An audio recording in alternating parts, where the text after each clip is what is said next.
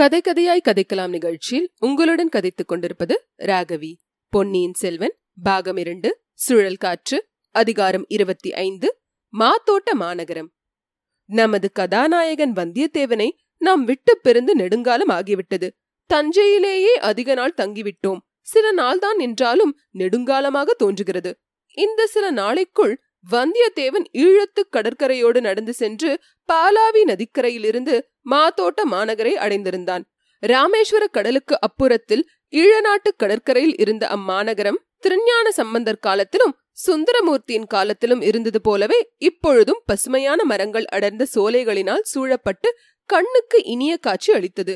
மாவும் பலாவும் தென்னையும் கமுகும் கதலியும் கரும்பும் அந்த கரையை சுற்றிலும் செழித்து வளர்ந்திருந்தன. அம்மரங்களில் வானரங்கள் ஊஞ்சலாடின வரிவண்டுகள் பண்ணிசைத்தன பைங்கிளிகள் மழலை பேசின. அந்நகரின் கோட்டை மதில்களின் மேல் கடல் அலைகள் மோதி சலசலவென்று சப்தம் உண்டாக்கின. மாத்தோட்ட நகரின் துறைமுகத்தில் பெரிய மரக்கலங்கள் முதல் சிறிய படகுகள் வரையில் நெருங்கி நின்றன. அவற்றிலிருந்து கரையில் இறக்கப்பட்ட பண்டங்கள் மலைமலையாக குவிந்து கிடந்தன. இவையெல்லாம் சம்பந்தர் சுந்தரர் காலத்தில் இருந்தது போலவே இருந்தாலும் வேறு சில மாறுதல்கள் காணப்பட்டன. மாத்தோட்ட நகரின் வீதிகளில் இப்போது கேதீஸ்வர ஆலயத்துக்கு செல்லும் அடியார்களின் வட்டத்தை அதிகம் காணவில்லை. பக்தர்கள் இறைவனை பாடி பரவசமடைந்த இடங்களிலெல்லாம் இப்போது போர் வீரர்கள் காணப்பட்டனர். கத்தியும் கேடயமும் வாளும் வேலும் கையில் கொண்ட வீரர்கள் அங்கும் இங்கும் திருந்தார்கள். சென்ற நூறு ஆண்டுகளுக்கு அதிகமாக அந்த நகரம் ஒரு யுத்த கேந்திர ஸ்தலமாக விளங்கி வந்தது. தமிழ்நாட்டிலிருந்து ஈழத்துக்கு போருக்கு வந்த படைகள் பெரும்பாலும் அங்கேதான் இறங்கின. திரும்பி சென்ற படைகளும் அங்கேதான் கப்பல் ஏறின. நகரம் பல தடவை கைமாறி விட்டது. சில சமயம் இலங்கை மன்னர்களிடமும் சில சமயம் பாண்டிய அரசர்களிடமும் அது இருந்தது. பராந்தக சக்கரவர்த்தியின் காலத்திலிருந்து சோழர்களின் ஆதிக்கத்தில் இருந்து வந்தது. அத்தகைய யுத்த கேந்திர நகரத்தின் கோட்டை மதிழ்வாசலில் ஒரு நாள் வந்தியத்தேவன் வந்து நின்றான். நகருக்குள் போக வேண்டும் என்றான். சோழ சேனாதிபதியை பார்க்க வேண்டும் என்றான். காவலர்கள் அவனை உள்ளே விட மறுத்தார்கள். அதன் பேரில் முன்னர் கடம்பூரில் கையாண்ட யுக்தியை இங்கும் அவன் கையாண்டான். காவலர்களை பலவந்தமாக தள்ளிக்கொண்டு உள்ளே நுழைய பிரயத்தனம் செய்தான். காவலர்கள் அவனை சிறைப்பிடித்து கோட்டை தலைவனிடம் கொண்டு போனார்கள். வந்தியத்தேவன் கோட்டை தலைவனிடம் இளவரசர் அருள்மொழிவர்மருக்கு முக்கியமான ஓலை கொண்டு வந்திருப்பதாகவும் அதை பற்றி சோழ சேனாதிபதியிடம்தான் விவரம் சொல்ல முடியும் என்றும் கூறினான். அவனை பரிசோதித்து பார்த்தார்கள். பொன்னியின் செல்வனுக்கு ஒரு ஓலையும் பழுவூர் பனை லட்சணையும் அவனிடம் இருக்க கண்டார்கள். கொடும்பாளூர் பெரிய வேளார் பூதி விக்ரமகேசரி அச்சமயம் இலங்கை படையின் சேனாதிபதியாக இருந்தார். அவரிடம் போய் சொன்னார்கள். பூதி விக்ரமகேசரி அப்போது முதன் மந்திரி அனிருத்த பிரமராயருடன் பேசிக் கொண்டிருந்தார். அவருடன் ராமேஸ்வரம் வரையில் போவதற்கு ஆயத்தமாக இருந்தார். ஆகையால் திரும்பி வந்து விசாரிப்பதாகவும் அதுவரையில் அந்த வீரனை காவலில் வைத்திருக்கும்படியும் சொல்லிவிட்டு போனார். பிறகு வந்தியத்தேவனை அழைத்து போய் ஒரு பாழடைந்த மாளிகையில் ஓர் அறையில் தள்ளி பூட்டினார்கள். வாசலில் காவலும் போட்டார்கள். வந்தியத்தேவன் நீண்ட வழிப்பிரயாணத்தினால் களைப்படைந்திருந்தான். ஆகையால் தன்னை சிறைப்படுத்தியது குறித்து அவன் மகிழ்ந்தான். இரண்டொரு நாள் அலைச்சலின்றி ஓய்வு பெறலாமல்லவா? முதல் நாள் அவனுக்கு அத்தகைய ஓய்வு கிடைத்தது. ஆனால் இரண்டாம் நாள் ஒரு தொல்லை ஏற்பட்டது. அவன் இருந்த அறைக்கு அடுத்த அறையில் ஏதேதோ விசித்திரமான சப்தங்கள் கேட்க தொடங்கின. யாரோ ஒருவன் இன்னொருவனை அதட்டி மிரட்டினான். அவனுடைய வீர பேச்சுகள் பிரமாதமாய் இருந்தன. இந்தா சி போ போ கிட்ட வராதே அருகில் வந்தாயோ கொன்று விடுவேன் அடித்து நொறுக்கி விடுவேன். ஜாக்கிரதை உன் உயிர் உன்னுடையதல்ல யமலோகத்துக்கு அனுப்பிவிடுவேன் ஒரே உதையில் உன் உயிர் போய்விடும். என்று இப்படியெல்லாம் அடுத்த அறையில் ஒருவன் இறைந்து கொண்டிருந்தான். யாரை பார்த்து இப்படி அவன் வீரவாதமிடுகிறான் என்று தெரியவில்லை. ஒரே குரல்தான் கேட்டதே தவிர அதற்கு எதிர்குரல் கேட்கவில்லை. ஒருவேளை யாராவது பைத்தியம் பிடித்த போர் வீரனாயிருக்குமோ என்ற சந்தேகம் ஏற்பட்டது. அப்படியென்றால் இரவெல்லாம் தூக்கமில்லாமல் செய்து விடுவானே. கொஞ்சம் நிம்மதியாக தூங்கலாம் என்றால் அதற்கும் இடையூறு நேர்ந்து விட்டதே. சொன்னால் கேட்க மாட்டாயா? சும்மா போக மாட்டாயா? சரி சரி உன்னை என்ன செய்கிறேன் பார். இந்த வார்த்தைகளுக்கு பிறகு தொப் என்று அவனுடைய அறையில் வந்து ஏதோ விழுந்தது. படுத்திருந்த வந்தியத்தேவன் தூக்கி வாரி போட்டு எழுந்தான். விழுந்தது என்னவென்று உற்று பார்த்தான். உடனே அவனை அறியாமல் சிரிப்பு வந்தது. கலகலவென்று சிரித்தான். ஏனெனில் அடுத்த அறையிலிருந்து அப்படி வேகமாக வந்து விழுந்தது ஒரு பூனை என்று தெரிந்தது.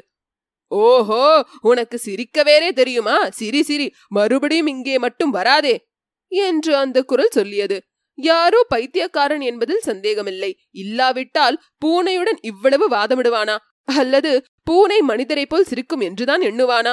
ஆனால் அதிலும் ஓர் அதிசயம் என்னவென்றால் அப்படியெல்லாம் பேசிய குரல் அவனுக்கு தெரிந்த குரலோ என்ற சந்தேகம் உண்டாயிற்று. எங்கேயோ எப்போதோ கேட்ட குரலாக தோன்றியது.